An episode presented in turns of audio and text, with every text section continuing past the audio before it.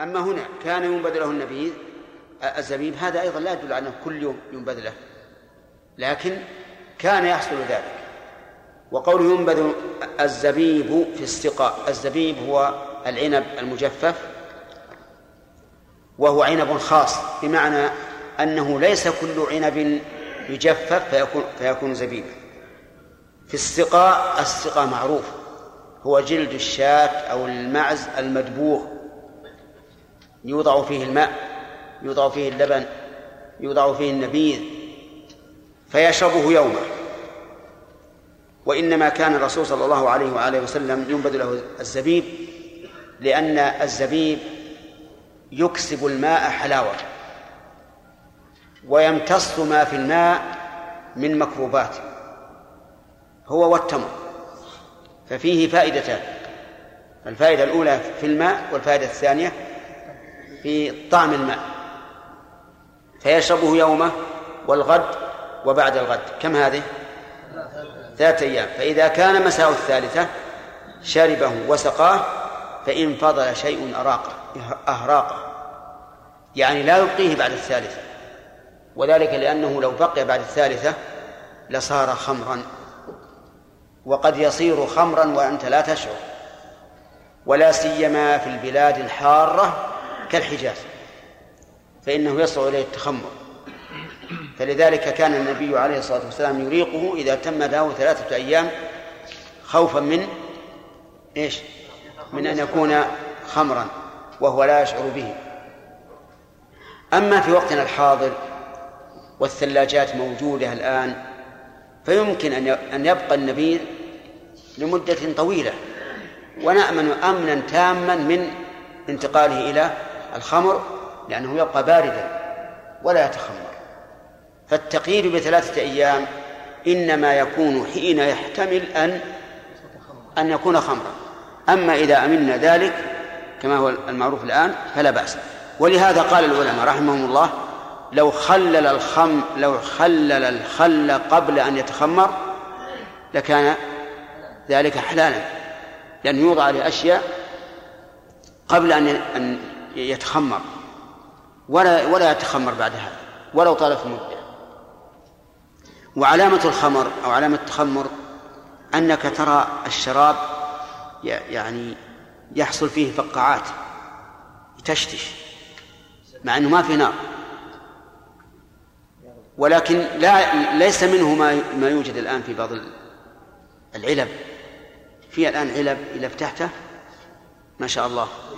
إي نعم. تطيش عليه. هذا لا ليس ليس خمرا.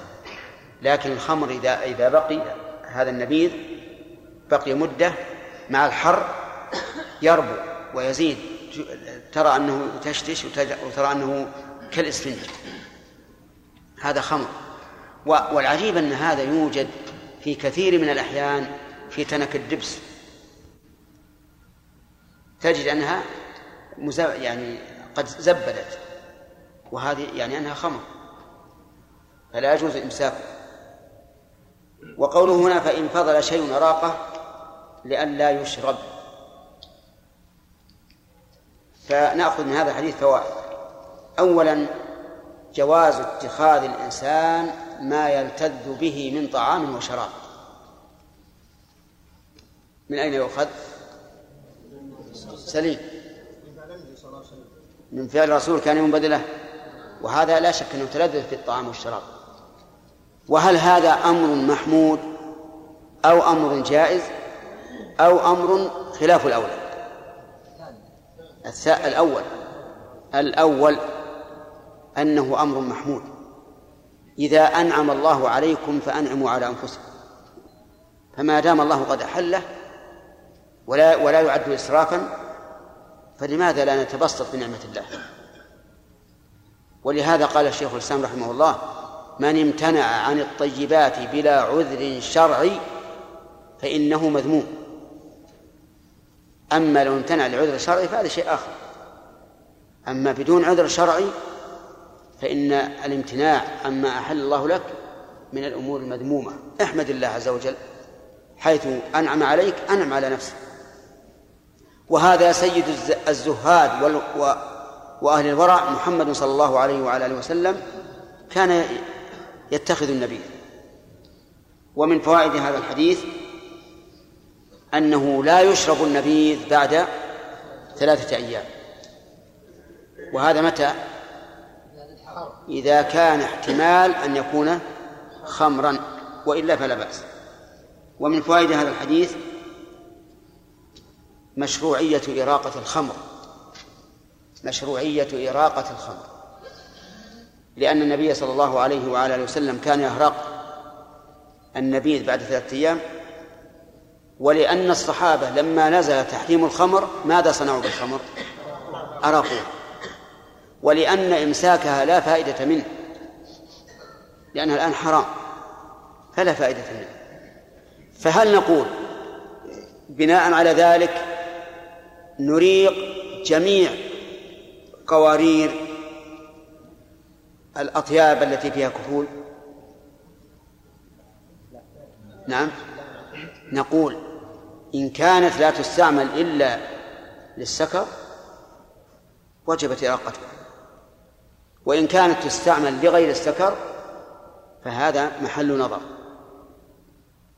لأنك إن نظرت إلى قوله تعالى فاجتنبوه قلت هذا يدل على وجوب اجتناب كل ما يمكن أن يكون مسكرا. تفهمين واضح ولا غير واضح؟ وإن نظرنا إلى التعليل إنما يريد الشيطان أن يوقع بينكم العداوة والبغضاء في الخمر والميسر. قلنا هذا في من أرى في من اتخذه من أجل الشرب. لأن هذا هو الذي يكون فيه العداوة والبغضاء. ولذلك أنا لا أحرمه يعني هذا الكحول المواد ولا أستعمله إلا عند الحاجة كتعقيم جرح أو شبه ولكني لا أحرمه. وقد سبق لنا البحث هل الخمر نجس أو ليس, أو ليس بنجس وبينا أن الصحيح أنه ليس بنجس وأنه لا دلالة على نجاسته أو لا دليل على نجاسته. ثم قال وعن أم سلمة عن النبي صلى الله عليه وعلى آله وسلم قال إن الله لم يجعل شفاءكم فيما حرم عليكم أخرجه البيهقي وصححه ابن حبان. إن الله لم يجعل شفاءكم. الجعل ينقسم إلى قسمين جعل شرعي وجعل قدري. والجعل هنا في هذا الحديث جعل قدري جعل قدري والجعل في قوله تعالى ما جعل الله من بحيرة ولا سائبة ولا وصيلة ولا حام هذا إيش؟ شرعي شرعي يا جماعة كيف شرع؟ آه. لأنه قد جعل قدرا إذ أن فيه البحيرة والسائبة والوصيلة والحام موجودة. قد جعل الله قدرا لكنه لم يجعلها شرعا. طيب. وجعلنا الليل لباسا وجعلنا النهار معاشا. كون. صحيح. صحيح. ألا يقول قائل إن جعلنا الليل لباسا؟ إنه شرعي. نعم. له وجه لكنه بعيد في الواقع. طيب. الجعل هنا لم يجعل شفاءكم أي جعلا قدريا. كذا. وكذلك أيضا شرعي لأنه لأنه حرم فيما حرم عليكم. وقول شفاءكم الشفاء والإشفاء بينهما فرق عظيم. الشفاء البرء من الأسقام والإشفاء الهلاك. ولهذا تقول شفاك الله ولا أشفاك.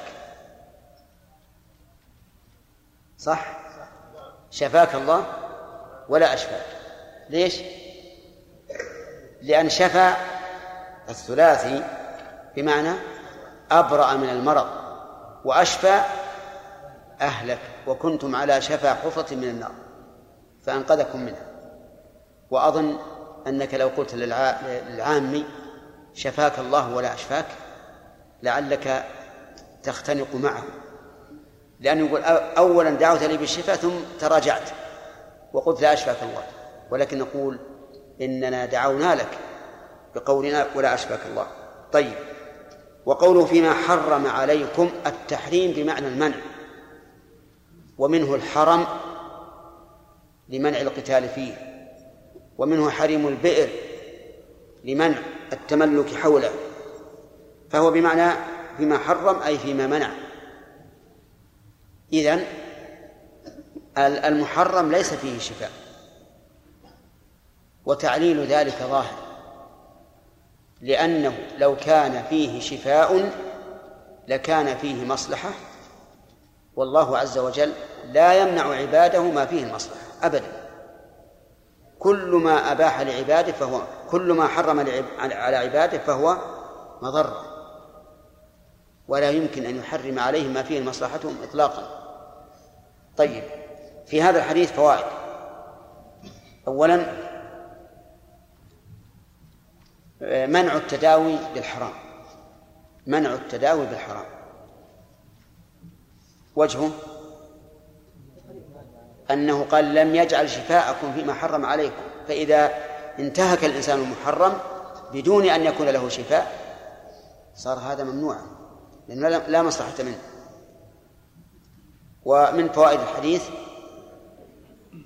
أن المباح قد يكون فيه الشفاء لأنه إذا انتهى الشفاء عن المحرم فمفهومه إمكان ذلك في الحلال. وهو كذلك. وهناك أشياء جاء الشرع بكونها شفاء. وأشياء علمت بالتجارب. فمما جاء به الشرع العسل. قال الله تعالى يخرج من بطونها شراب مختلف ألوانه فيه شفاء للناس. ومنه الحبة السوداء. وتعرف عندنا في القصيم بالسميرة وعند المصريين ها؟ حبة البركة. والكمون الأسود. طيب. وفي ناس يسمونه آه، الشونيز على كل حال المهم أنها معروفة. هذه جاءت السنة بأن فيها شفاء وكذلك الحجامة فيها شفاء وكذلك الكي فيه شفاء. وهناك أشياء علمت بالتجارب تجارب الناس بها وجدوا فيها الشفاء فإن قال قائل إذا اضطر الإنسان إلى التداوي بالمحرم فهل يجوز؟ الجواب لا ولو اضطر بل نقول لا لا يمكن لا تمكن الضرورة لا تمكن الضرورة للتداوي إلا بأشياء معلومة كما لو كان التداوي بقطع عضو من الأعضاء هذا ربما يعلم بالضرورة. لكن على سبيل العلاج والتداوي لا يمكن الضرورة. لأن الضرورة لا بد فيها من أمرين بارك الله فيكم. الأمر الأول الإلجاء إلى هذا العمل. والثاني ارتفاع الضرورة به. انتبهوا. الإلجاء إلى هذا العمل عبد الله. معناه الإلجاء إلى هذا العمل إلى هذا الفعل المحرم والثاني إيه؟ ارتفاع الضرورة به. والدواء هل الإنسان ملجأ إليه؟ إلى هذا الدواء بعينه؟ لا. قد يتداوى بغيره وقد يشفى بلا تداوي. وكم من أناس شفاهم الله بلا تداوي. طيب الثاني هل إذا تداوى الإنسان بما يعتقد أنه شفاء هل يرتفع المرض؟ لا. ممكن لكن هل يرتفع يقينا؟ لا. إذا ارتكاب المحرم مفسدة محققة. وحصول الشفاء غير محقق. فهل يليق أن نرتكب الشيء المحرم المحقق لأمر غير محقق؟ لا. فإن قال الإنسان يرد عليكم أن الله أحل الميتة للجائع المضطر إليه. قلنا لا يرد علينا. لا يرد علينا. أولا لأن اندفاع ضرورة الجائع لا لا يكون إلا بالأكل فهو مضطر. وثانيا أنه إذا أكل ارتفعت الضرورة واستفاد من الأكل فلا, فلا يرد عليه اشتهر عند العامة عندنا ولا أدري هل اشتهر عند المصريين إذا كان محجوب يدري عن الموضوع. اشتهر عندنا أن لبن الحمارة يشفي من السعال. السعال كحل حتى وضعوا قاعدة وهي إيش؟ كيف؟ إيش أي نعم. صحيح. يقولون دواء الشهاقة الشهاقة نوع من السعال شديد. لبن النهاقة النهاقة هي الأنثى من الحمير وهذه قاعدة من أبطل القواعد. من أبطل القواعد. ولا يمكن أن يكون الشيء الحرام فيه شفاء. فإن قيل قد وقع ذلك وارتفع المرض. يعني قال مجرب نقول إن المرض ارتفع عنده لا به. امتحانا من الله عز وجل. وفرق بين ما يقع عند الشيء أو يقع بالشيء لأن ما وقع بالشيء فهو سبب فالشيء سبب له وما وقع عنده فهو وقت فقط. ولكن نعلم أنه لا يمكن أن يكون لبن الحمير سببا للشفاء إطلاقا. يقولون إن هناك أمراض جلدية أمراض جلدية ينفع فيها دم بعض الحيوانات أو شحم بعض السباع فهل يجوز التداوي بها؟ إي ما هو أكل ولا شرب. نعم. نعم يجوز. يجوز لكن إن كانت نجسة فالواجب عند الصلاة أن يتطهر منها. وقد ذكر ذلك أهل العلم ومنهم شيخ الإسلام ابن تيمية رحمه الله في الفتاوي في أول كتاب الجنائز على أنه يجوز التداوي بشحم الخنزير ادهانا لا أكلا لأن هذا لم يصل إلى الجوف وربما ينفع. وهذا لو قال قائل يرد عليكم إن, إن أن الله لم يجعل شفاء هذه الأمة فيما حرم عليها. قلنا إن الله لم يحرم علينا أن ندرك أجسامنا بشيء نجس ثم نغسله للمصلحة. وعن وائل وعن وائل الحضرمي وعن وائل الحضرمي أن طارق بن سويد رضي الله عنه سأل النبي صلى الله عليه وعلى آله وسلم عن الخمر يصنعها للدواء. فقال إنها ليست بدواء ولكنها داء. أخرجه مسلم وأبو داود وغيرهما. سأله عن الخمر يصنعها للدواء. كالصيادلة مثلا.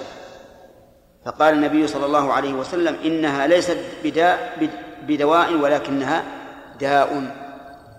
لماذا؟ لأنها محرمة. والمحرم داء. إن الله لم يحرمه إلا لمضرته. ثم لو فرض أنه لم يحصل فيه مضرة بدنية ففيه مضرة شرعية دينية فهي داء. وهذا أبلغ مما لو قال إن ذلك حرام. لماذا كان أبلغ؟ لأن وصفها بهذا الوصف يقتضي النفور منها وعدم استعمالها للدواء. هذا الحديث يكون مؤيدا للحديث الذي قبله لكن الذي قبله أعم.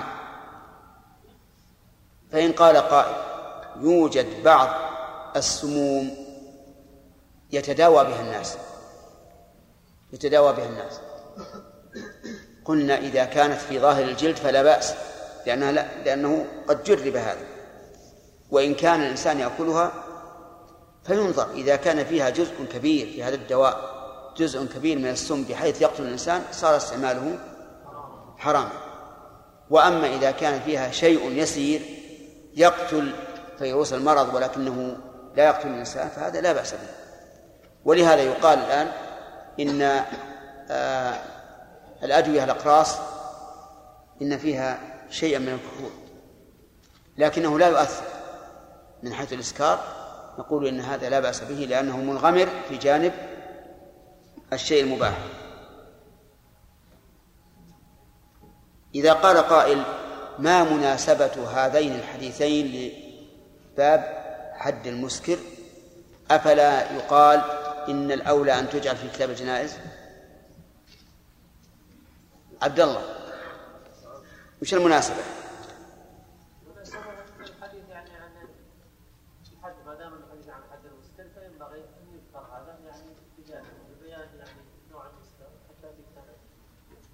المناسبة خالد؟ الإنسان شبهة أنه يريد شرب الخمر للدواء. فيقال له هذا. يعني لأن لأن هذه ما ما, ما تعدو الخمر. الحديث الصحيح مسلم واضح أنها بالخمر. ولكن لها مناسبة في باب في باب في باب الجنائز. قبل ذلك جملة معترضة يقول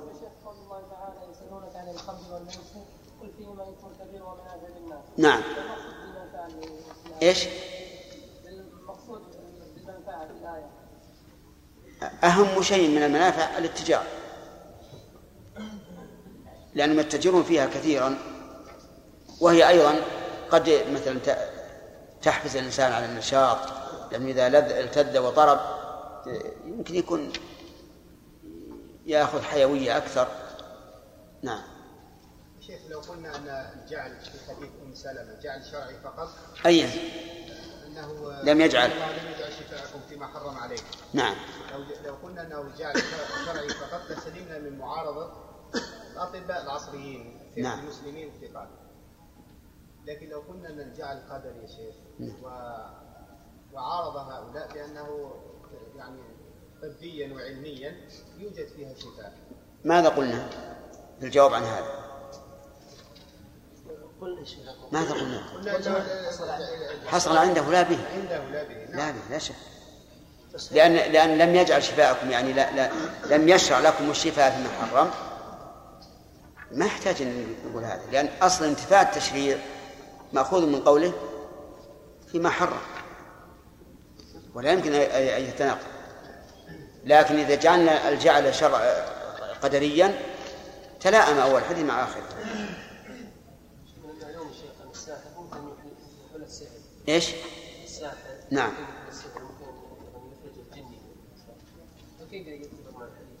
إيه؟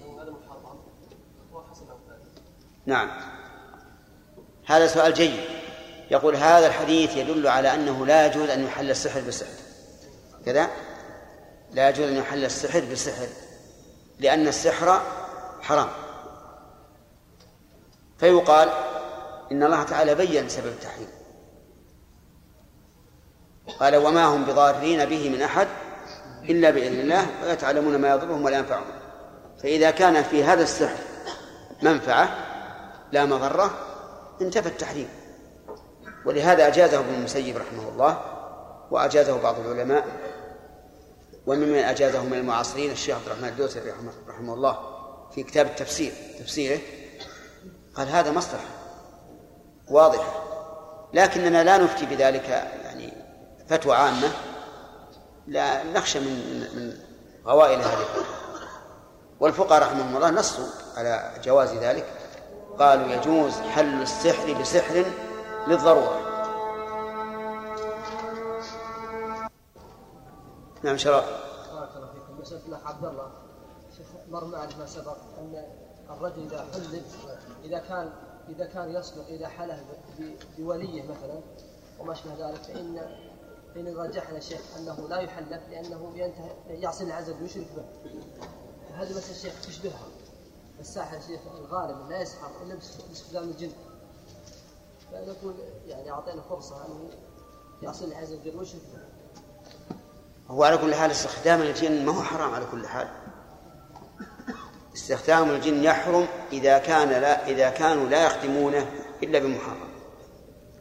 أو استخدمهم في في عدوان على الغير في شيء محرم. الشيخ الساحر أقل أحوال الفسوق. إيش؟ الشيخ الساحر قلنا أقل أحوال الفسوق إذا كان بالأدوية أو ما شابه ذلك. أو الكفر إذا كان بالجن. هذا الساحر اللي يضر يا محمد.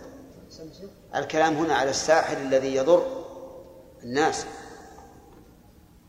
أما الساحر الذي يرفع السحر عن الغير فلا يدخل في هذا في هذا التفصيل. يكون شغل فقط هذا.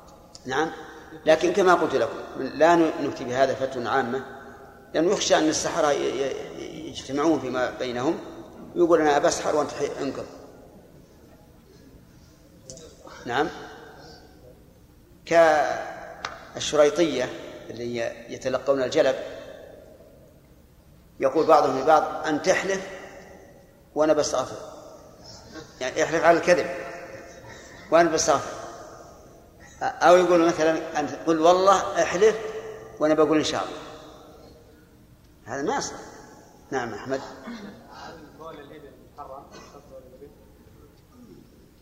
بول الإبل محرم. لكن أجاز النبي صلى الله عليه وسلم التداوي التداوي به. وبعضهم يقول إن إجازة النبي صلى الله عليه وسلم أن يتداوى به الإنسان دليل على أنه ليس بمحرم. وهذا ليس ليس ببعيد لكنه قد يستقدر فيقال إنه يمنع منه استقداره. لا لا مو يعني الأولى تركه. شيء مستقدر الأولى تركه لا شيء. نعم عبيد الله إيش؟ أي حديث؟ أي حديث؟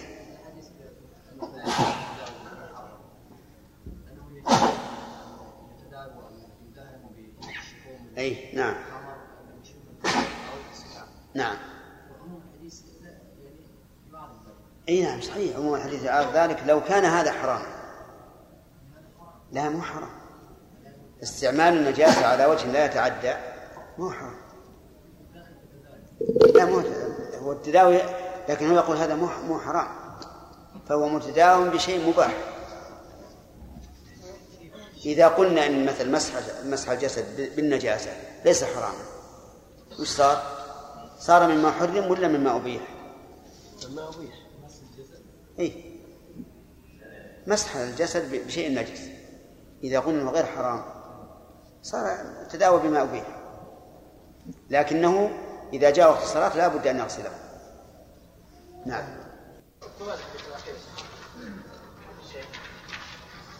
بسم الله الرحمن الرحيم الحمد لله رب العالمين وصلى الله وسلم على نبينا محمد وعلى اله واصحابه ومن تبعهم باحسان إلى يوم الدين اذا مضى على النبي ثلاثة أيام فهل يحرم خالد اذا اسكر إنه يحرم اما إذا كان في بلاد بارده أو كان يحفظ في إنه لا يحرم إنه لا إلا في الأماكن المحرمه إيه، يعني معناه إن ظن أنه يتخمر منع منه. وإلا وإلا فلا. طيب. حكم التداوي بالخمر يا سامح. لا يجوز التداوي بالخمر. الدليل؟ قوله صلى الله عليه وسلم إن الله لم يجعل شفاءكم فيما حرم عليكم. وقوله إنها ليست بدواء إنها داء. نعم.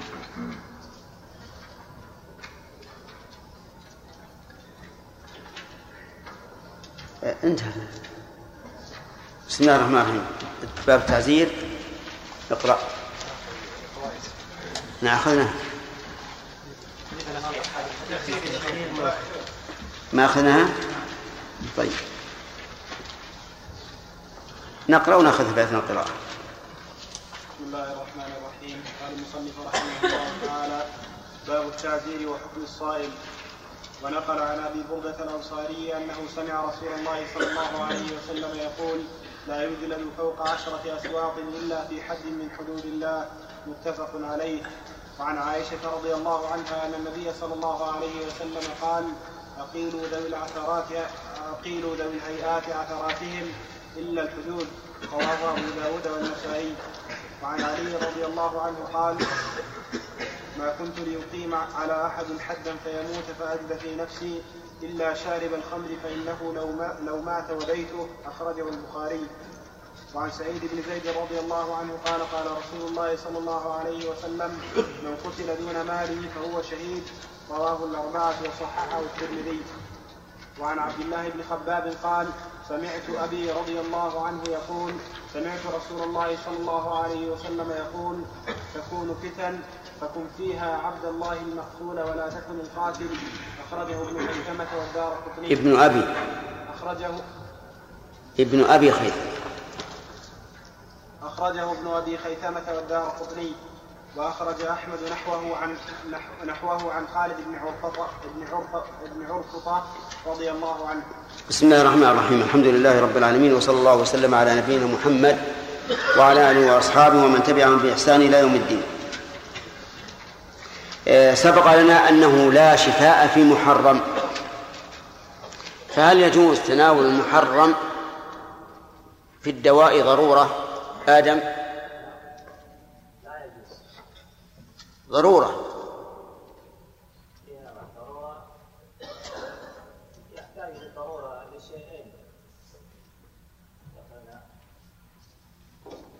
إما أن يعني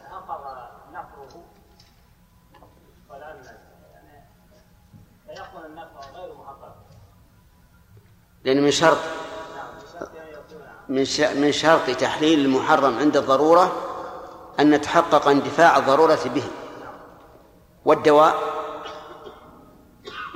يتحقق ولا لا؟ لماذا؟ قد يتداوى ولا يشفى أليس كذلك؟ طيب فإن أورد علينا مورد شيخ إذا أورد علينا مورد أن الله أباح الميتة للمضطر وهي حرام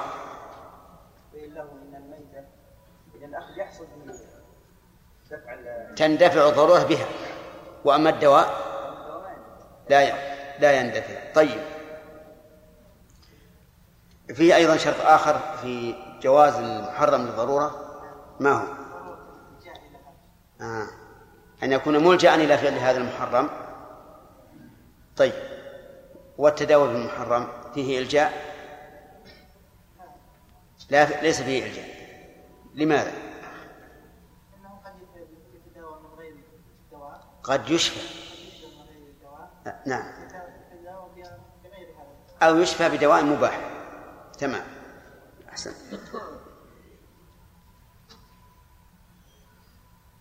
طيب ما هي الحكمة في أن الله لم يجعل الشفاء فيما حرم علينا؟ كمال.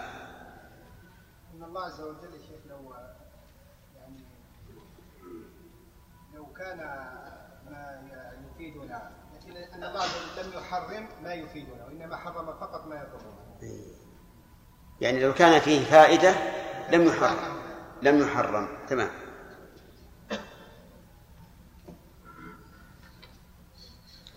هل يجوز أن نصنع آه، الخمر للدواء؟ لا يجوز. الدليل دليل انواع انواع الحرام قال سال مسعود النبي صلى الله عليه وسلم تسال انه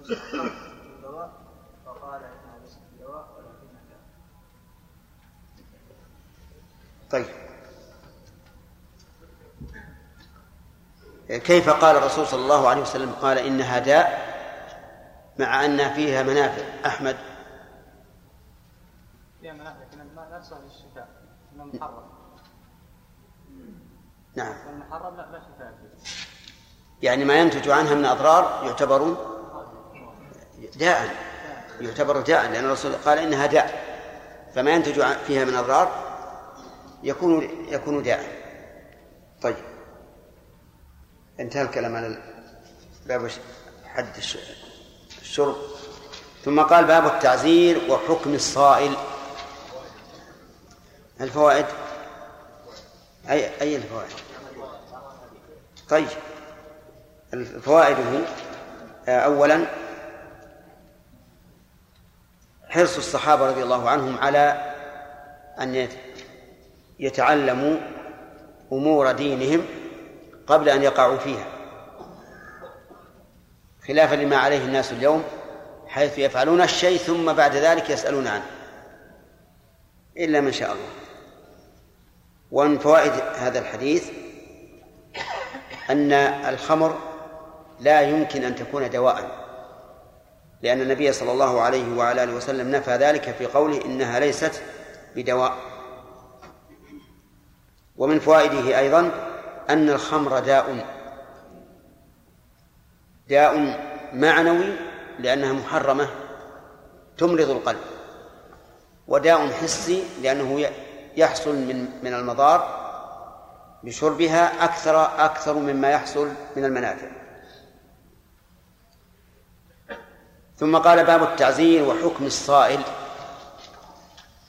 التعزير يطلق على عدة معاني منها النصرة كما في قوله تعالى لتؤمنوا بالله ورسوله وتعزروه أي تعزر الرسول صلى الله عليه وعلى آله وسلم وذلك بنصره. ومنها التأديب كما هنا.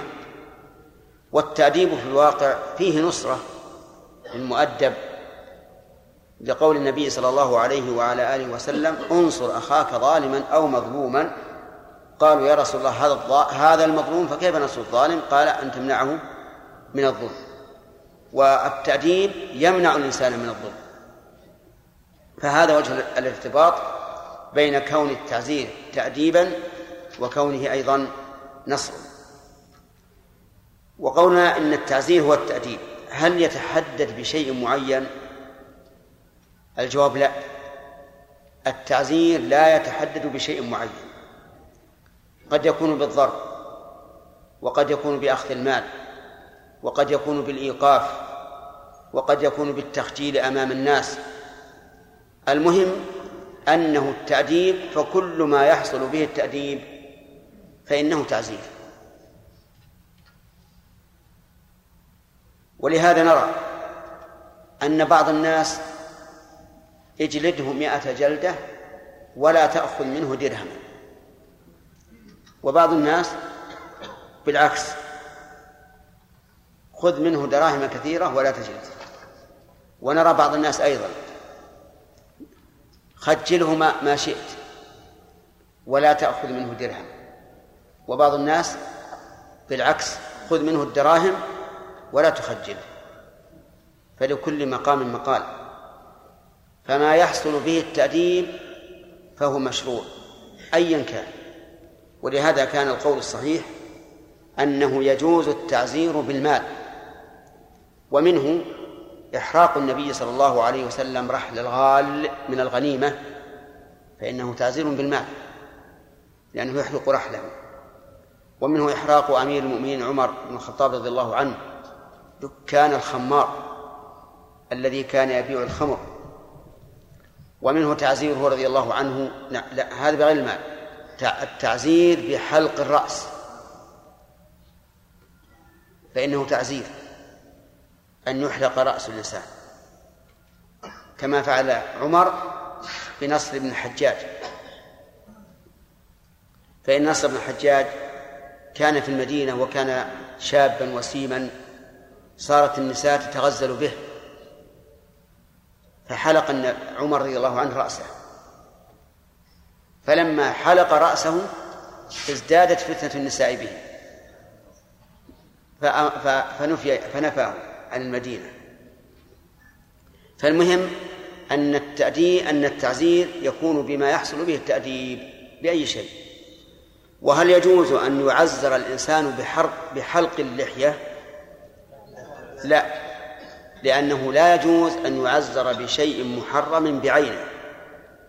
وقد كان بعض الولاة الظلمة فيما سبق يعزرون بحلق اللحى. وصار بعض الناس اليوم يحلقون ويؤجرون على من يح... على حلق لحاهم. نسأل الله العافية. انقلبت الأوضاع. طيب. هل يجوز التعزير بتسويد الوجه؟ نعم. يجوز لكن بشرط أن لا يكون على الدوام يعني أن لا يكون دائما لأن هذا ضرره عظيم. هل يجوز التعزير بأن نركبه حمارا ووجهه إلى ذيل الحمار؟ يجوز؟ نعم. لأن هذا يحصل به إيش؟ التخجير. تخجير رجل من الشرفاء. نركبه حمارا وهو يركب كدلك؟ هذا تعزير جدا. ثم مع ذلك نجعل وجهه إلى عجز الحمار. هذا أيضا تعزير آخر. فإذا عرفت القاعدة قلت إن التعزير هو التأديب ويختلف باختلاف الأحوال واختلاف الأشخاص. أما حكم الصائل فالصائل اسم فاعل من صال يصول وهو المعتدي المندفع. المعتدي المندفع الذي يريد نفسك أو مالك أو أهلك أو ما أشبه ذلك.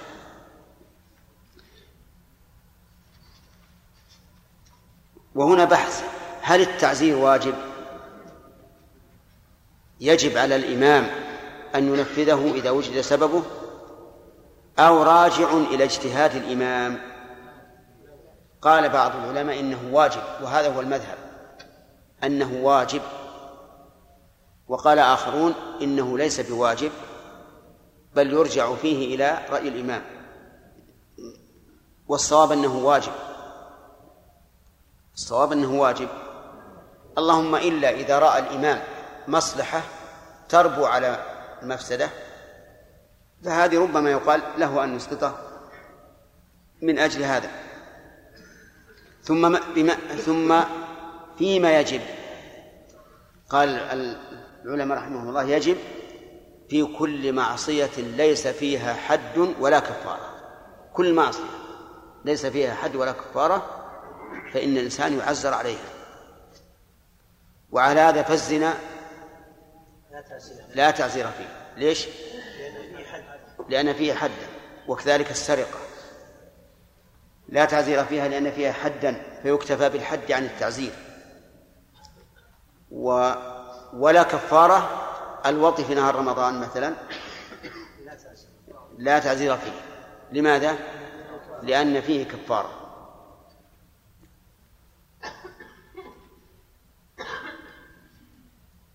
ثم البحث الثاني هل يتحدد التعزير بعدد معين من الجلدات بحيث لا يزيد عليها؟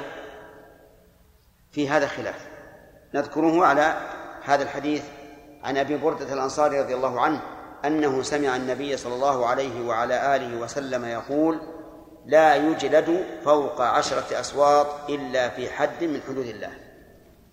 لا يجلد بالرفع على أنها خبر جملة خبرية لأنها بالرفع تكون لا نافية والفعل المضارع مرفوع. ولكن هي خبرية لفظا طلبية معنى فهو نفي بمعنى النهي. وقوله عشرة أصوات الصوت معروف. الصوت هو عبارة عن جلد أو نحوه يفتل ثم يضرب به وقد يطلق على مجرد العصا ونحوه إلا في حد من حدود الله. في حد. اختلف العلماء. ما المراد بالحد؟ هل المراد بالحد العقوبة المقدرة شرعا كمئة جلدة في الزنا وثمانين جلدة في القذف؟ أو المراد بالحد الحكم سواء كان واجبا أو محرما فيعزر بترك الواجب ويعزر بفعل المحرم. في هذا قولان للعلماء. والصحيح الثاني أن المراد بالحد هنا حكم الله عز وجل.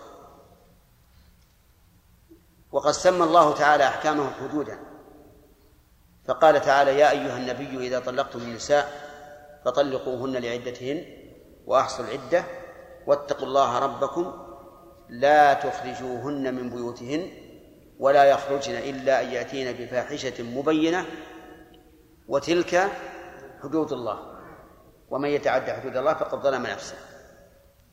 وقال تعالى في ختام آيات المواريث قال تلك حدود الله ومن يطع الله ورسوله يدخله جنات تجري من تحتها الأنهار خالدين فيها وذلك الفوز العظيم.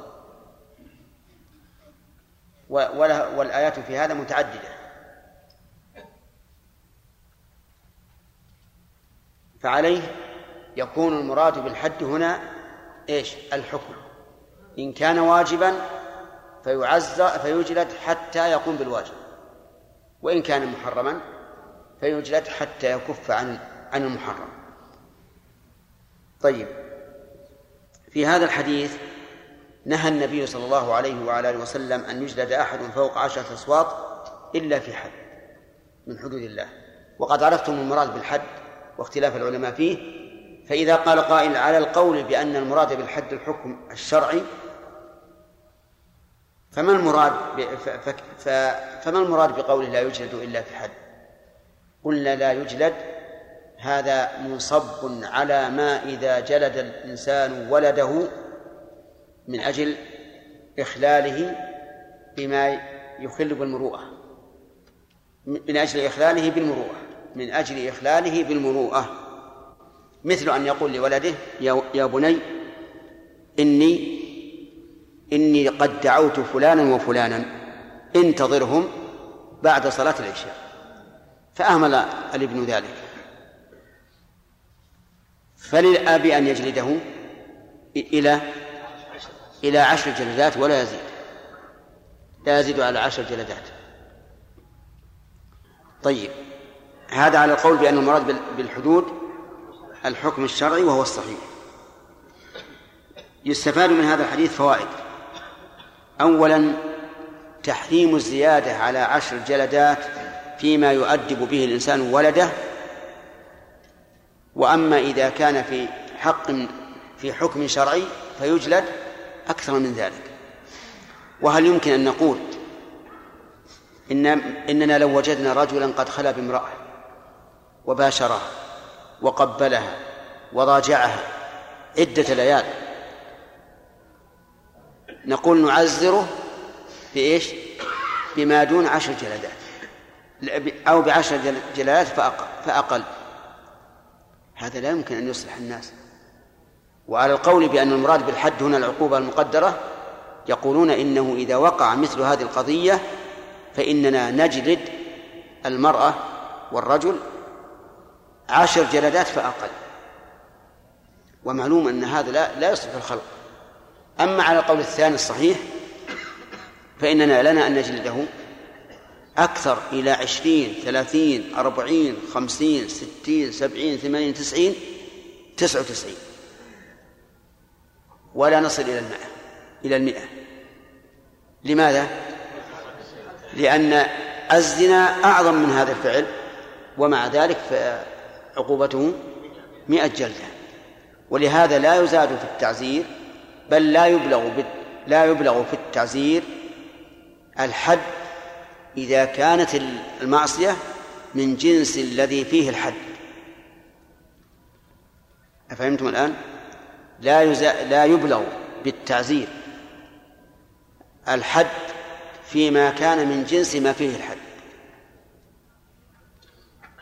واضح؟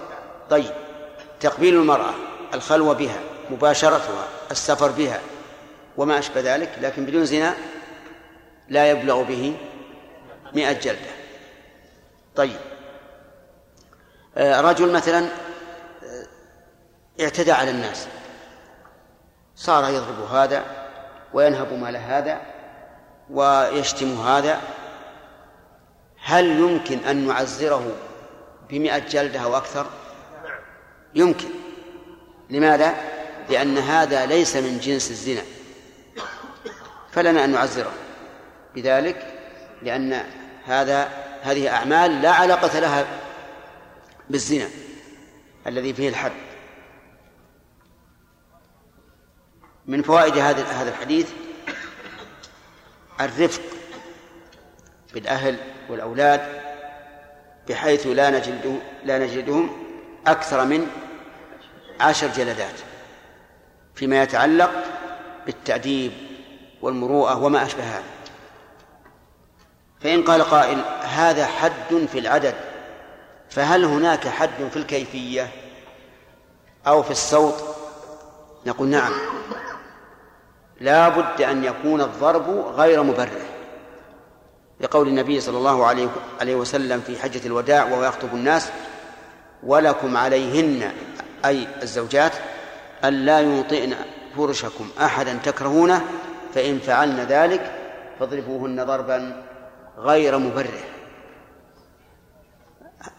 ويشترط أيضا أن لا يكون في الوجه لأن النبي صلى الله عليه وعلى آله وسلم نهى عن ضرب الوجه. أما الصوت فيجب أن يكون الصوت صوتا ليس جديدا ولا خلقا. ليس جديدا فيؤثر ولا خلقا فلا ينفع. بالتأديب لا بد أن يكون وسطا. ثم قال وعن عائشة رضي الله عنها أن رسول الله أن رسول الله صلى الله عليه وعلى آله وسلم قال أقيلوا ذوي الهيئات عثراتهم إلا الحدود. رواه أحمد وأبو داود والنسائي والبيهقي. أقيلوا يعني اعفوا واسمحوا. ومنه إقالة البيع أن الرجلين إذا تعاقدا عقد بيع ثم طلب أحدهما الفسخ فوافقه الآخر يسمى هذه تسمى هذه إقالة. فمعنى فالمراد بالإقالة هنا العفو والسماح. وقول ذوي الهيئات ليس المراد بذوي الهيئات هيئة هيئة المنظر المنظر. المراد ذوي الهيئات أي ذوي الشرف والسؤدد من من الناس لأن الناس يختلفون فذوي الشرف والسؤدد قد يؤثر فيهم هذا الشيء تأثيرا بالغا والآخرون لا يهتمون به إذن المراد بالهيئات إيش؟ الشرف والسؤدد وليس المراد هيئة الإنسان بأن يكون له هندام يصلحه ويعمل عليه ويرجل الشعر ويدهن دائما ويلبس ثياب كل في الصباح ثوب وفي آخر النهار ثوب. نعم. وهو أيضا قامته طويلة وجهه جميل. هذا ما هو هذا المراد؟ المراد بالهيئات الشرف والسود وقوله عثراتهم جمع عثرة وهي الزلة. وذلك بفعل ما لا ينبغي أن يفعلوه. إلا الحدود. فإن الحدود لا تقال من أحد مهما كان. لقول النبي صلى الله عليه وعلى آله وسلم لو أن فاطمة بنت محمد سرقت لقطعت يدها. ففي هذا الحديث فوائد متعددة منها مراعاة حال الشخص في في التعزير. مراعاة حال الشخص في التعزير وأنه ربما نعزر فلانا على هذا العمل ولا نعزر فلانا. فإن قال قائل لو ظهر هذا في المجتمع لكان فيه ضرر كبير إذ أن العامة لا يفرقون بين التعزير والحد. إذ سيقولون مثلا لماذا حبس فلان لما فعل كذا ولم يحبس فلان؟ قال لأنه من ذوي الهاءات حينئذ ينفر الناس. فنقال فيقال إن قول النبي صلى الله عليه وعلى آله وسلم هذا يشترط فيه أن لا يتضمن مفسدة أعظم من إهانة هؤلاء الشرفاء. فإن تضمن مفسدة أعظم فإنه لا بد أن أن يعامل كما يعامل غيره. ومن فوائد هذا هذا الحديث حكمة الشرع وذلك بتنزيل الناس منازلهم. وهذه من من أهم ما يكون في معاملة الخلق أن تنزل الناس منازلهم. حتى في الدعوة إلى الله ينزل الناس منازلهم. منهم من ندعوه باللين واللطف ومنهم من يكون بالعكس. حتى قال الله تعالى ولا تجادلوا أهل الكتاب إلا بالتي هي أحسن. إيش؟ إلا الذين ظلموا منهم. فهؤلاء لا يجادلون بالتي هي أحسن بل بالتي هي أشد وأشق لأنهم معاندون ظالمون. ومن فوائد هذا هذا الحديث أن الحدود لا يمكن أن تقال عن أحد ولو كان من ذوي الهيئات. بقوله إلا الحدود. فالحدود لا تقال عن أحد حتى لو أن الذي فعل ما يوجب الحد من أقرب الناس إلى ولي الأمر فإن الواجب عليه أن يقيم عليه الحد وأن لا تأخذه في الله لومة لائم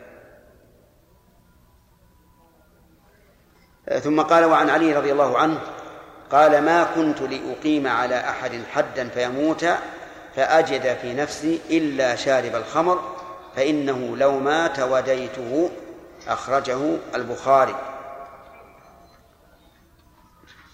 يقول ما كنت لأقيم على أحد حدا فيموت يعني من إقامة الحد فأجد في نفسي يعني أجد في نفسي قلقا وندما إلا شارب الخمر.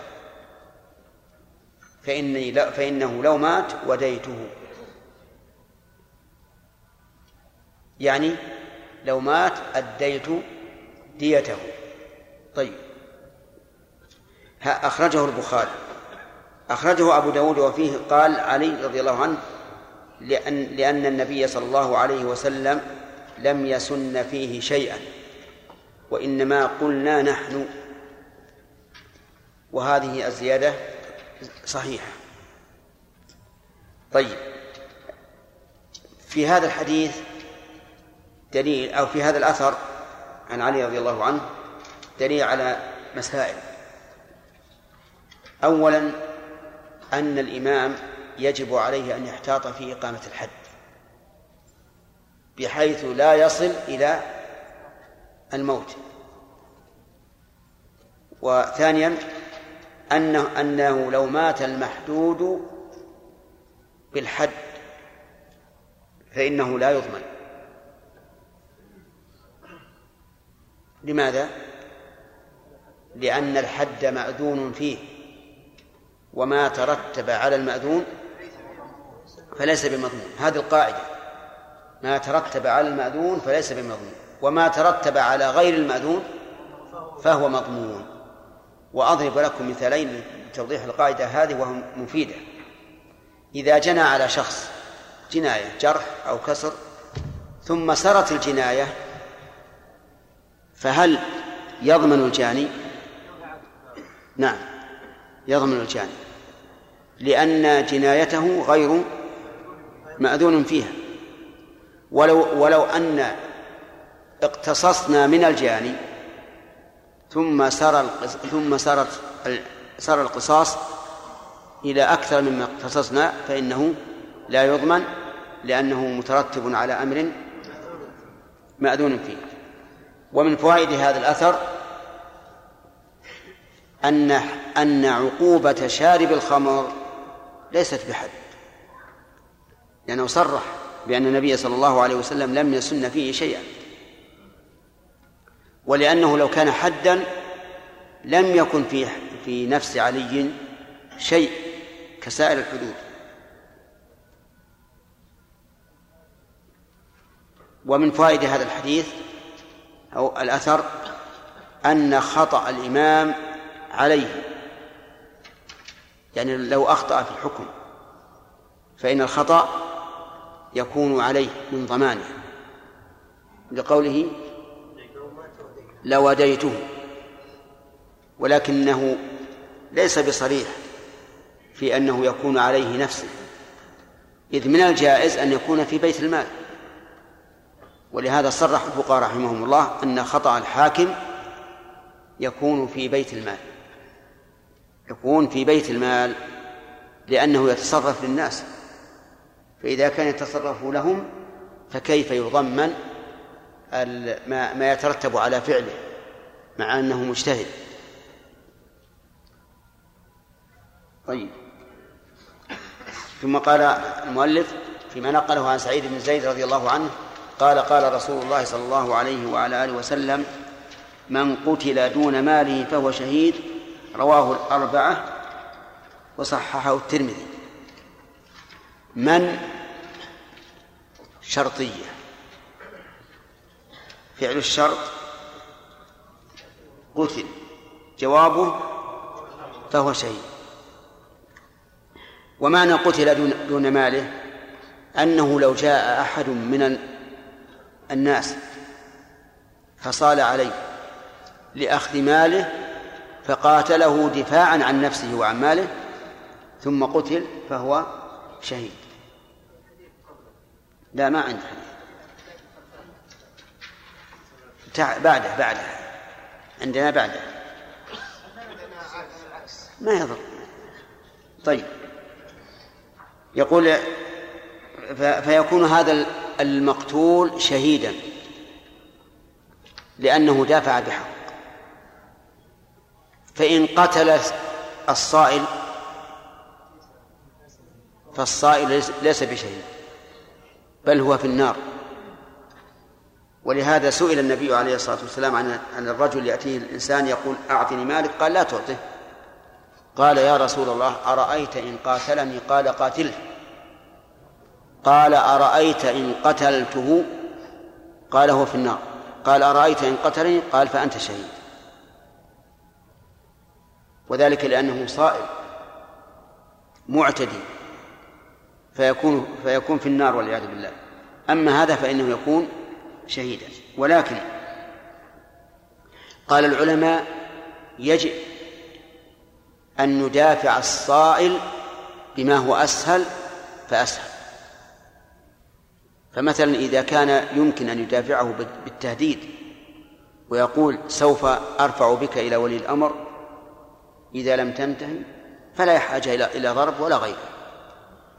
وإذا لم ينفع به هذا وأمكن للمصول عليه أن يوثقه ويدفعه فإنه لا يحتاج إلى الضرب.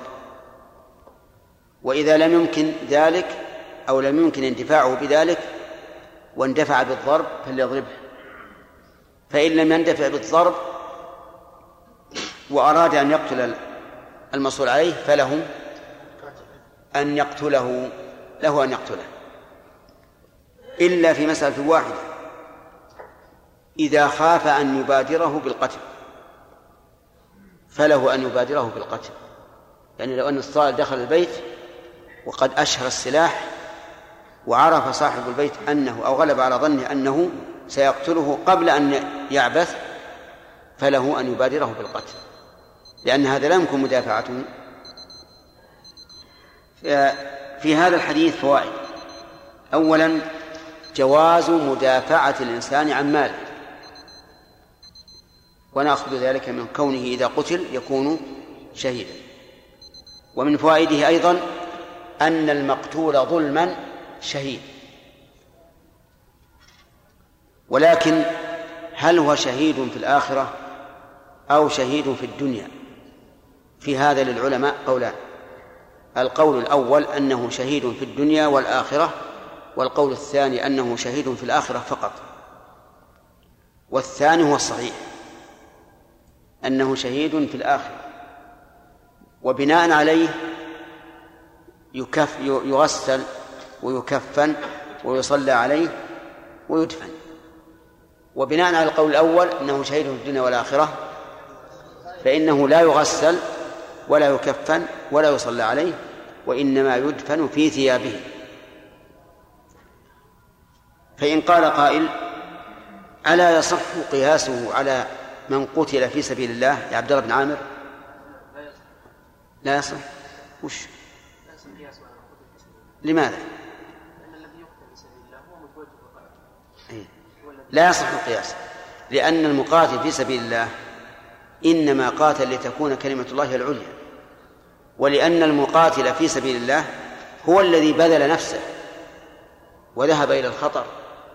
أما هذا فإنه مدافع فقط. فبينهما فرق.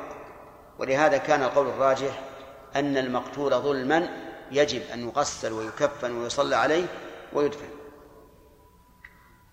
ومن فوائد هذا هذا الحديث أنه لا يلام الإنسان على المدافعة عن ماله. وذلك مأخوذ من قوله فهو شهيد. ولكن هل يلزمه أن يدافع عن ماله؟ قال الفقهاء إنه لا يلزمه أن يدافع عن ماله. قال إنه لا يلزمه لأن المال لو ذهب يخلف الله يخلف الله غيره. وقال آخرون بل يجب أن يدافع عن ماله لأن ماله محترم ولأن النبي صلى الله عليه وعلى آله وسلم قال لما سئل أرأيت إن قاتلني؟ قال إيش؟ قاتله. فأمر بمقاتلته. ولأننا لو تركنا المقاتلة لكان في ذلك فتح باب لمن؟ للصائلين أن يصولوا على الناس. وهذا القول أعني وجوب المدافعة أقرب إلى القول بأن ذلك على سبيل الإباحة. طيب هل يلزمه أن يدافع عن نفسه وعن أهله؟ نعم نعم يجب. قولا واحدا وذلك لأن.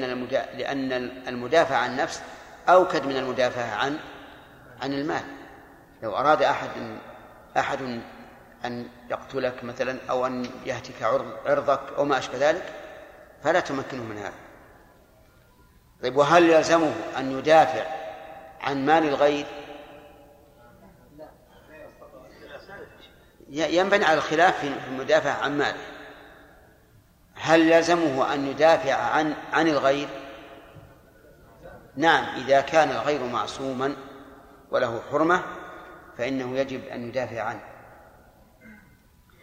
ثم قال وعن عبد الله وعن عبد الله بن خباب رضي الله عنه قال سمعت أبي يقول سمعت رسول الله صلى الله عليه وعلى آله وسلم يقول ستكون فتن فكن فيها عبد الله المقتول ولا تكن القاتل أخرجه ابن أبي خيثمة والدار قطني وأخرج أحمد نحوه عن خالد بن عرفجة انتهى الوقت؟ طيب.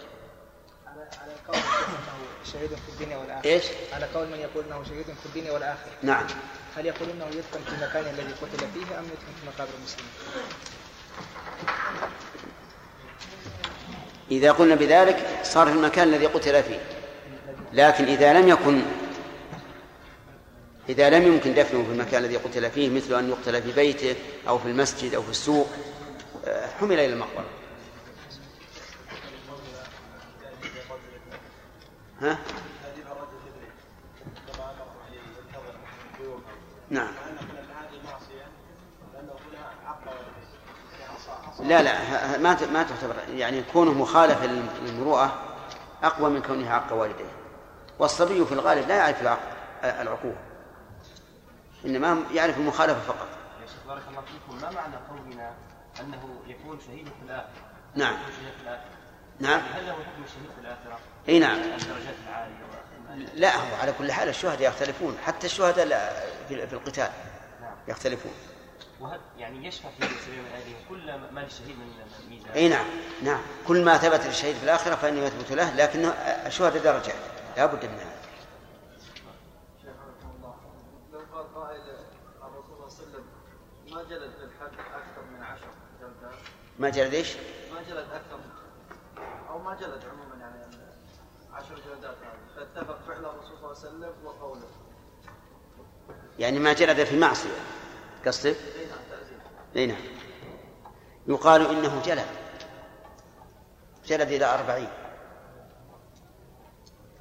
لأن عقوبة شارب الخمر إذا تأملتها وجدت أنها ليست بحد. والصحابة يكاد, يكاد يكونون مجمعين على هذا. ولهذا أعجب من نقل بعض العلماء الإجماع على أن عقوبة شارب الخمر حد سبحان الله كيف الإجماع والصحابة كلهم بحضور عمر رضي الله عنه عبد الرحمن بن عوف وعلي بن أبي طالب وغيرهم على أنها ليست بحد نعم. شيخ آه، السحاب سواء من رجل ورجل أو المرأة والمرأة هل له تعزير؟ أي نعم. لا لا تعزير تعزير بالغ. لأنه وسيلة إلى الزنا والعياذ بالله أو إلى اللواط إن كان رجل مع رجل. نعم. ليس المضمون فإذا كان متعد أو تفريط من المنفذ تعد يعني مثلا تعدى في القطع مثلا إلى ما إلى ما بعد المقصد أو في الجلد فضرب بالقوة أو في المقتل نعم. هل هذا مضمون؟ اي نعم.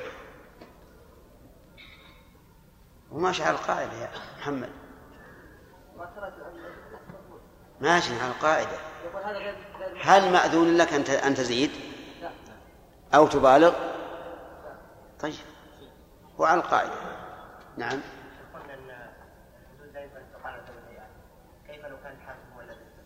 كيف؟ إذا إذا قدرت ف- ف- ف- فاجلده أو أقطع يده نعم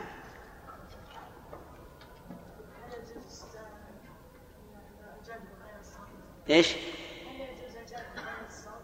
من غيش؟ مثل إيش؟ مثل إيش؟ العصا هو نوع, من الصوت لكن شارب الخمر كان الصحابة يجدون بالنعال جلدوه بالنعال وبأطراف الأ- الأردية إي نعم أما الحد فلا بد من الصوت نعم وقلنا بوجوب الدفع عن النفس كان يريد الاقتناء اذا كان يريد الاقتناء فليس عليه ان يدافع عن نفسه نعم لكن ظن ظن مثلا انه قتله اي يصير سيقتل إيه و- ولا بد. فاذا قتل الشخص هذه مسألة في الواقع تحتاج إلى إلى شرح وكنا نريد أن نشرحها لكن أحببنا أن نؤجلها مع الحديث الذي بعدها. لأن الحديث اللي بعدها فيه استثناء. في حال الفتنة لا يجب عليك الدفع. نعم. اي نعم. لأنه قتل لمدافعة عن الحق.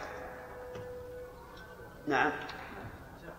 هل التعزية في الحرب يصل إلى حد من الرجال إلى ألف إلى 2000 جلدة إذا لم يندفع إذا لم يحصل التأديب إلا به قد يكون الحاكم أو القاضي شديدا فيصل حقه إلى ألف والله على كل الواجب على القاضي أن لا يحكم على الناس بمقتضى عاطفته شدة أو لينه الواجب أن يحكم على الناس بمقتضى المصلحة. فإذا رأى من المصلحة أن يجلد ألفين جلدة فالله الح- العداد. نعم.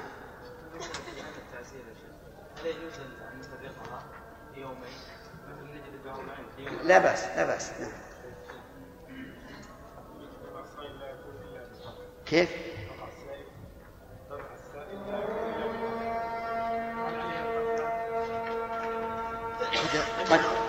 قد يكون بغير بغير قتل يعني لم يندفع الا بالقتل اقتلوا شهيد الذي قتل دون ماله لشهيد المعركة حيث أنه أراد أن تكون كلمة الله العليا وشرع الله هو الحاكم عندما قاتله.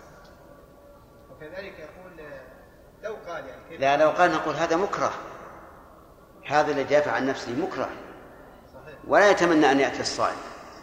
لكن المجاهد في سبيل الله مقبل. مقبل. فرق فرق عظيم بين هذا وهذا.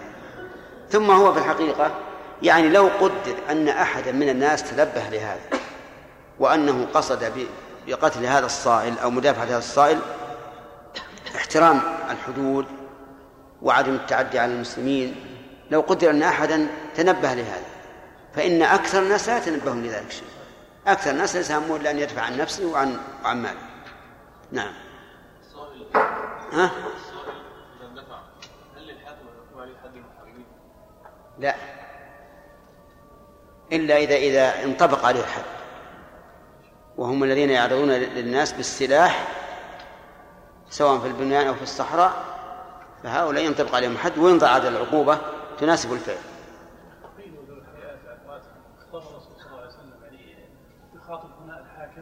إي نعم. هو غالبا إذا وجه الأمر بالعموم هكذا فهو لل- للولاة لولاة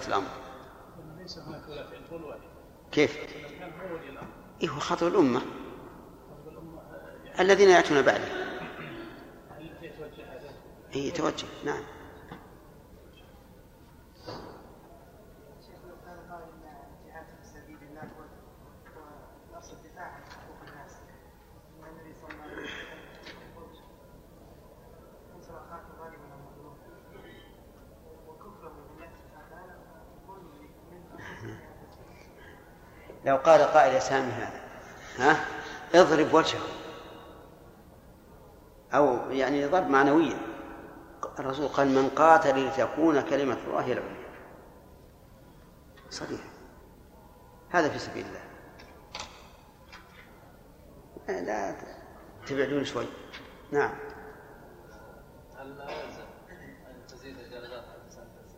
هل هل هل يجب على الامام ان لا يزيد على 99 صوتا في من قبل امراه متزوج اي نعم. لا يزيد على 99 متزوج شيخ ها؟ إيش؟ اي اي لا ربما يقال إذا كان ثيبا أنه أن جنس الحد الذي الذي يجب عليه ليس كجنس الصوت. فله أن يزيد. قد يقال هذا وتحتاج إلى نظر نعم إيش؟ نعم نعم نعم فما ذنب شيخ هذا الرجل حتى يفيه عمر؟ ماذا لا يؤدي الانسان؟ هو كنت أتوقع من الأخ جمال أن يقول إن تعزير عمر بحلق الرأس الآن لو حلقنا رأس الإنسان الذي ذهب إلى إلى الحلاق ليحلق رأسه معناه كفيناه؟ أجرة الحلق. فهل نجعل هذا تعزيرا؟ في وقتنا الحاضر ليس بتعزير هذا مرفوع لأنه ما- ما لا يؤدب. بل يقول جزاكم الله خير كان معي عشرة ريال- ريالات أو خمس ريالات بعطينا الحلاق كفتموه وأما نفيه إياه عن المدينة فهذا فيه مصلحة. أولا كف أهل المدينة عن شره. يعني معناه أنهم يكفون عن شره ولا يحصل فيه تغزل ولا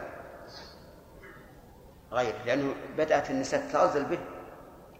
حتى تقول هل من سبيلي إلى خمر فأشربها أم من سبيلي إلى إلى نصر بن حجاج. والشيء الثاني أنه في البلاد الغر... في بلاد الغربة ربما تتغير حاله. أو ربما يكون هناك من لا يهتم به تع- البيئات تختلف. انتهى الوقت. الحمد لله رب العالمين وصلى الله وسلم على نبينا محمد وعلى آله وأصحابه أجمعين. باقي علينا حديث واحد في الباب السابع وعلى هذا فلا تسميع الليلة. الليلة ليس فيه تسميع. ناخذ درس جديد.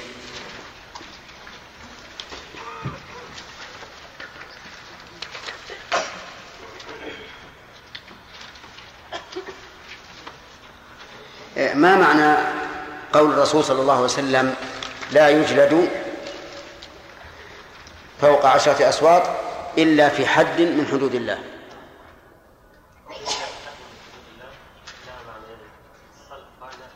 لها معنيان أو اختلفوا فيها؟ نعم.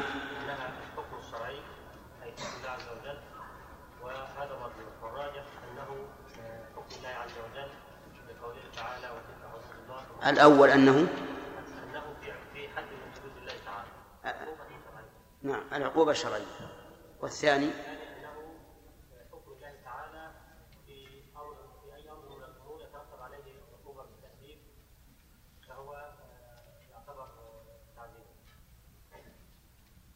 يعني. فيزاد على العشر نعم طيب على الوجه الثاني يا شراف هل هناك جلد في غير حقوق في غير حقوق الله؟ ما هي؟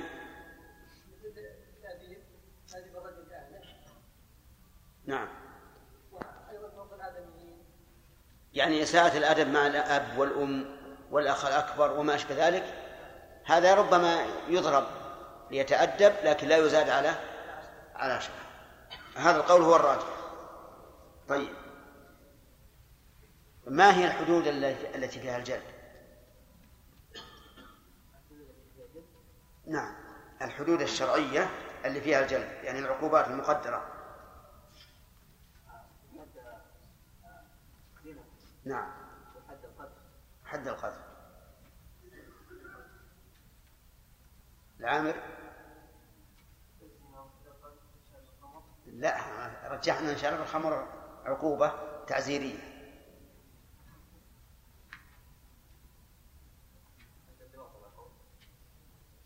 حتى نعم حد اللواط على قول من يجعله بمنزلة الزنا. أما الصحيح فإن حده القتل. طيب. آه، رجل من ذوي الهيئات والمروءات والكرم والاستقامة فعل ما يوجب التعزير. عبد الله العوف. هل للإمام أو نائب الإمام الحق في أن يعفو عنه؟ نعم. الدليل؟ حديث عائشة رضي الله عنها أن رسول الله صلى الله عليه وسلم قال أقيلوا ذوي عثراتهم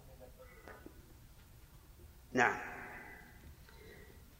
هل يؤخذ من هذا الحديث أن التعزير راجع إلى اجتهاد الإمام؟ إي نعم. هل يؤخذ من هذا الحديث أن التعزير راجع إلى اجتهاد الإمام؟ نعم. في إثباته وإسقاطه وكيفيته. طيب. وهذا هو الصحيح. وقيل إن التعزير واجب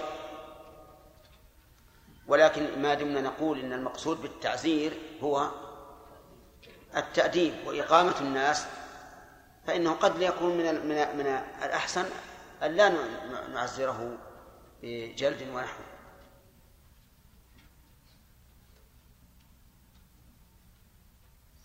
لماذا؟ كيف يا محجوب؟ ها؟ إيه لكن تخطى الرقاب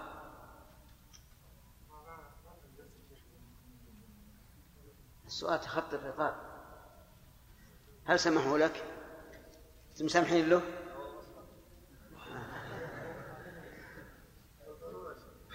لا حق الغير إذا كان في ساعة لا بأس لكن أنا أشوف أرى كدت أن تسقط قبل قليل من هنا مع المضيق. لكن لا بد تستسمح من الذي قال لا نسمح استسمح منه. عرفته؟ استسمح منه. نعم. شيخ. ما هو بالآن؟ طيب. هل يجوز أن نسقط الحد عن شخص من ذوي الهيئات والمروءات والكرم؟ حد. لا يسقط. هل عندك دليل على أنه لا يسقط الحد عن من كان من ذوي الهيئات والمروءات؟ ها؟ نعم. نعم. أحسنت. تمام.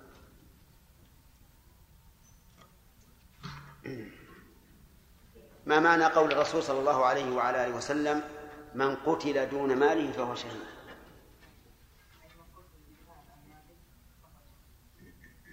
فهو شهيد طيب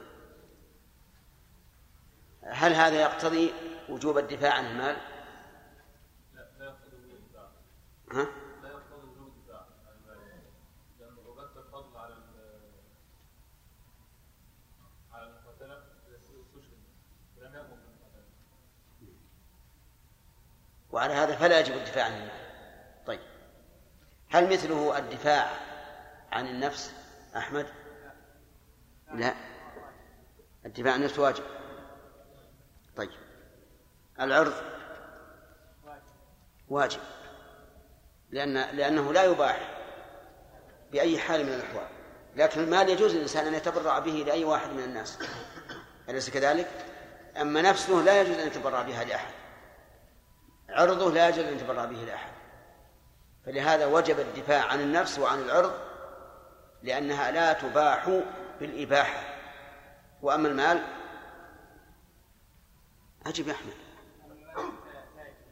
فيباح بالإباحة. لو قلت لواحد خذ هذا المال هدية يجوز؟ يقبل؟ طيب إذن يستباح بالإباحة لذلك لا يجب الدفاع عنه.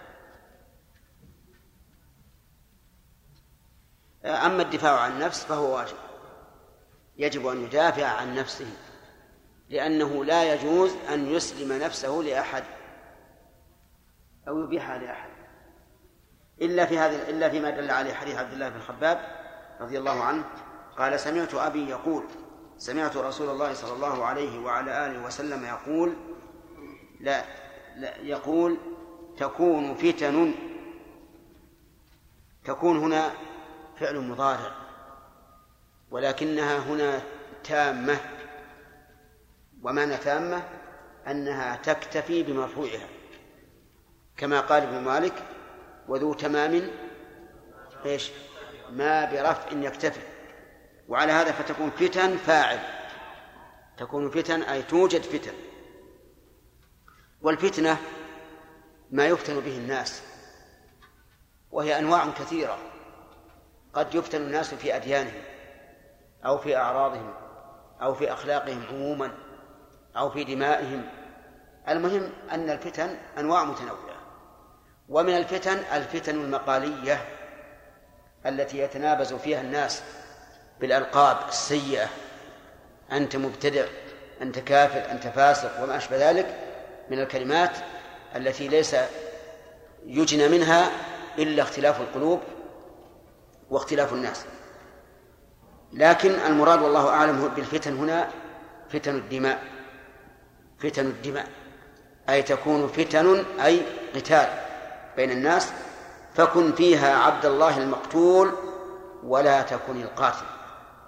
كن فيها عبد الله. عبد هنا يجوز أن تكون منصوبة على أنها خبر كن. ويجوز أن تكون منصوبة على أنها منادى. وحرف النداء محذوف. أي كن فيها يا عبد الله المقتول. فعلى فعلى الأول تكون المقتول صفة لعبد الله. صح يا علي؟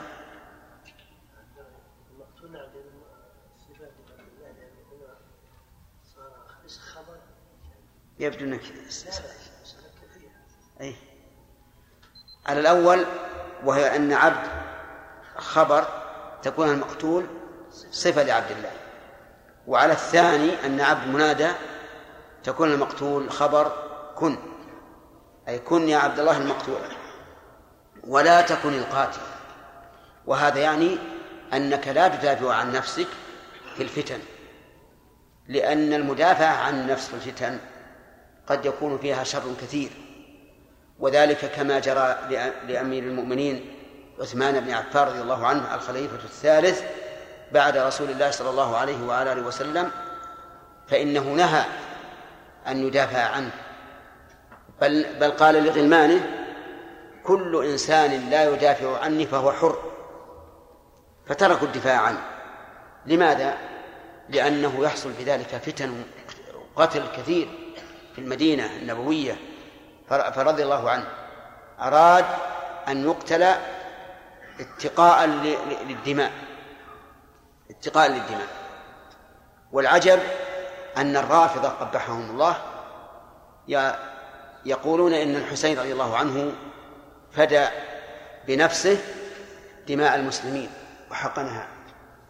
ولا يقولون عن عثمان إنه فدى بنفسه دماء المسلمين وحقنها.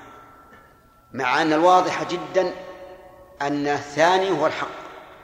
أن عثمان رضي الله عنه أراد أن يفدي بنفسه دماء المسلمين وليقتل شهيد لأن الرسول صلى الله عليه وسلم لما صعد جبل أحد واهتز بهم وارتجف قال اثبت أو اسكن أحد فإنما عليك نبي وصديق وشهيدان النبي محمد عليه الصلاة والسلام والصديق أبو بكر والشهيدان عمر وعثمان رضي الله عنهما. فالحاصل أنه اختار ذلك. ولهذا قال العلماء رحمهم الله يجب الدفع عن نفسه إلا في الفتنة. فلا يجب. ولكن إذا قلنا لا يجب هل معنى ذلك أنه يحرم الدفاع عن نفسه في الفتنة أو ينظر للمصلحة؟ الجواب بالثاني. قد يكون الإنسان في مكان يمكن فيه فتنة فيه قتال لكن يمكن أن يقتل من صال عليه بدون أن يحصل بذلك فتنة حينئذ نقول اقتل. وقد يكون بالعكس. لو قتله لثارت القبائل لأنه من قبائل مثلا قوية كبيرة فتثور ويحصل بذلك فتنة فالحاصل أنه في غير الفتنة حكم الدفاع عن النفس. واجب. في الفتنة لا يجب لكن ينظر الإنسان للمصلحة. قد تكون المصلحة في المدافعة ولو بالقتل وقد تكون بعدم المدافعة. والإنسان ينظر إلى المصالح العامة فيقدمها على المصالح الخاصة. لأن تقديم المصالح العامة هو شرع الله وقدر الله. يعني يتوافق الشرع والقدر في تقديم المصالح العامة على المصالح الخاصة. أرأيتم مثلا المطر؟ مصلحة. عامة ولا خاصة؟ عامة. لكن يأتي إنسان صب صبة السقف قبيل نزول المطر. ما حكمها؟ ما شأن هذا المطر بالنسبة له؟ ضرر. ضرر لكنها لكن هذا الضرر يزول ويضمحل. فالحكم القدري والحكم الشرعي من ربنا عز وجل وله الحكمة البالغة تقديم إيش؟ المصالح العامة على المصالح الخاصة. فأنت انظر في حل الفتنة. هل من المصلحة أن تدافع عن نفسك أو من المصلحة أن تمسك عن الدفاع؟ افعل ما ترى أنه مصلحة. لكن في غير الفتنة يجب أن تدافع. يجب أن تدافع. وبهذا نعرف أن من قاتل ليستشهد. قاتل ليستشهد. فهل يكون شهيدا؟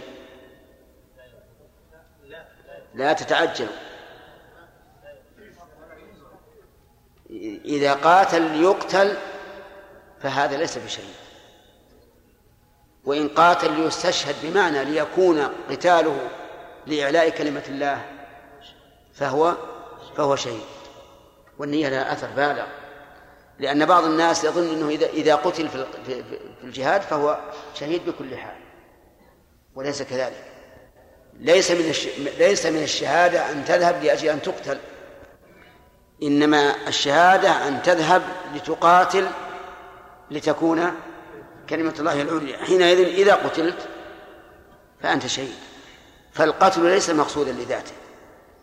القتل في الجهاد ليس مقصودا لذاته. المقصود أن تكون كلمة الله العليا فإذا قتلت من أجل ذلك فأنت فأنت شهيد. ثم قال المؤلف رحمه الله كتاب الجهاد. كتاب الجهاد. ذكرنا فيما سبق أن العلماء صنفوا تصانيفهم